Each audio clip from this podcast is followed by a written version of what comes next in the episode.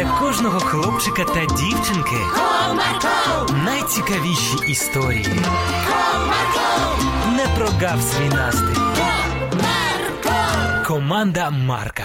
Привіт, друзі! А ви знаєте, що таке заздрість? Це дуже погана риса. Про неї буде наша сьогоднішня історія. Сьогодні ви дізнаєтесь, чому Тетянка заздрила Оленці, як дівчатка вирішили цю ситуацію.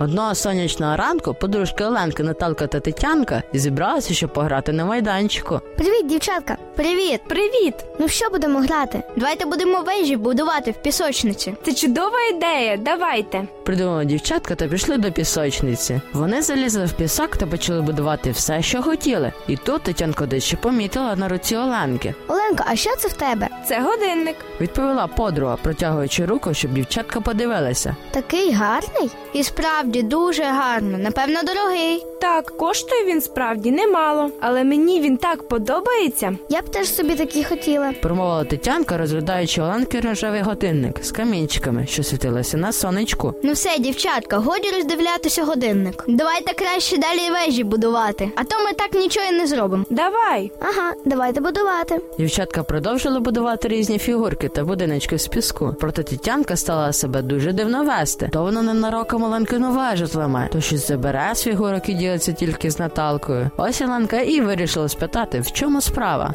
大 Так, Тетянко, що таке? Ти забрала всі фігурки собі і навіть не ділилася зі мною. Ой, ну тримай свої фігурки. Сказала Тетянка та кинула фігурки Оленці. Так, подружко, що сталося? Ти чому так грубо себе ведеш? Нічого. І взагалі я більше не хочу грати з Оленкою. Почала бунтувати Тетянка. Почувши це від своєї подруги, дівчатка зомліли. Вони не могли зрозуміти, що сталося. Як так, Тетянко? Що сталося? Ти можеш пояснити? Все ж добре було. Просто у Оленки новий годинник, ще й дорогий. Я теж такий хочу, але в мене немає. Це все через годинник? Так, через годинник. Граюся ти з ними, а я не маю такого. Тетянко, але ж заздряти погано. Я знаю, та нічого не можу з собою зробити. Ця заздрість ніби з'їдає мене. Я починаю злитися на Оленку, тому що в неї є такий гарний годинник, а у мене немає. Але ти навіть не знаєш, що я на нього збирала цілий рік, і як я довго відкладала гроші. Справді? Так, справді. А тепер ти мені заздриш? І що мені тепер робити? Не носити його, щоб ти зі мною дружила? Ні, подружко, вибач мене, я була неправа. Звісно, носи його. Це твій годинник. Це все через заздрість. Я більше ніколи не хочу нікому заздрити. Це таке погане відчуття,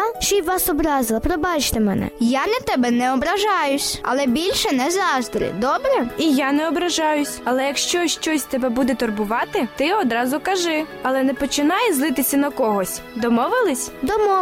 Я більше не хочу злитись на когось через заздрощі. І буду намагатися ніколи не заздрити. Подружки помирилися, обнялися та продовжили грати. Ось так буває і в нашому житті. Тому краще ніколи нікому не заздрити, бо ні до чого доброго це не приведе. А ще й когось образити через це можна. Тому бажаю вам щиро радіти за інших. До зустрічі!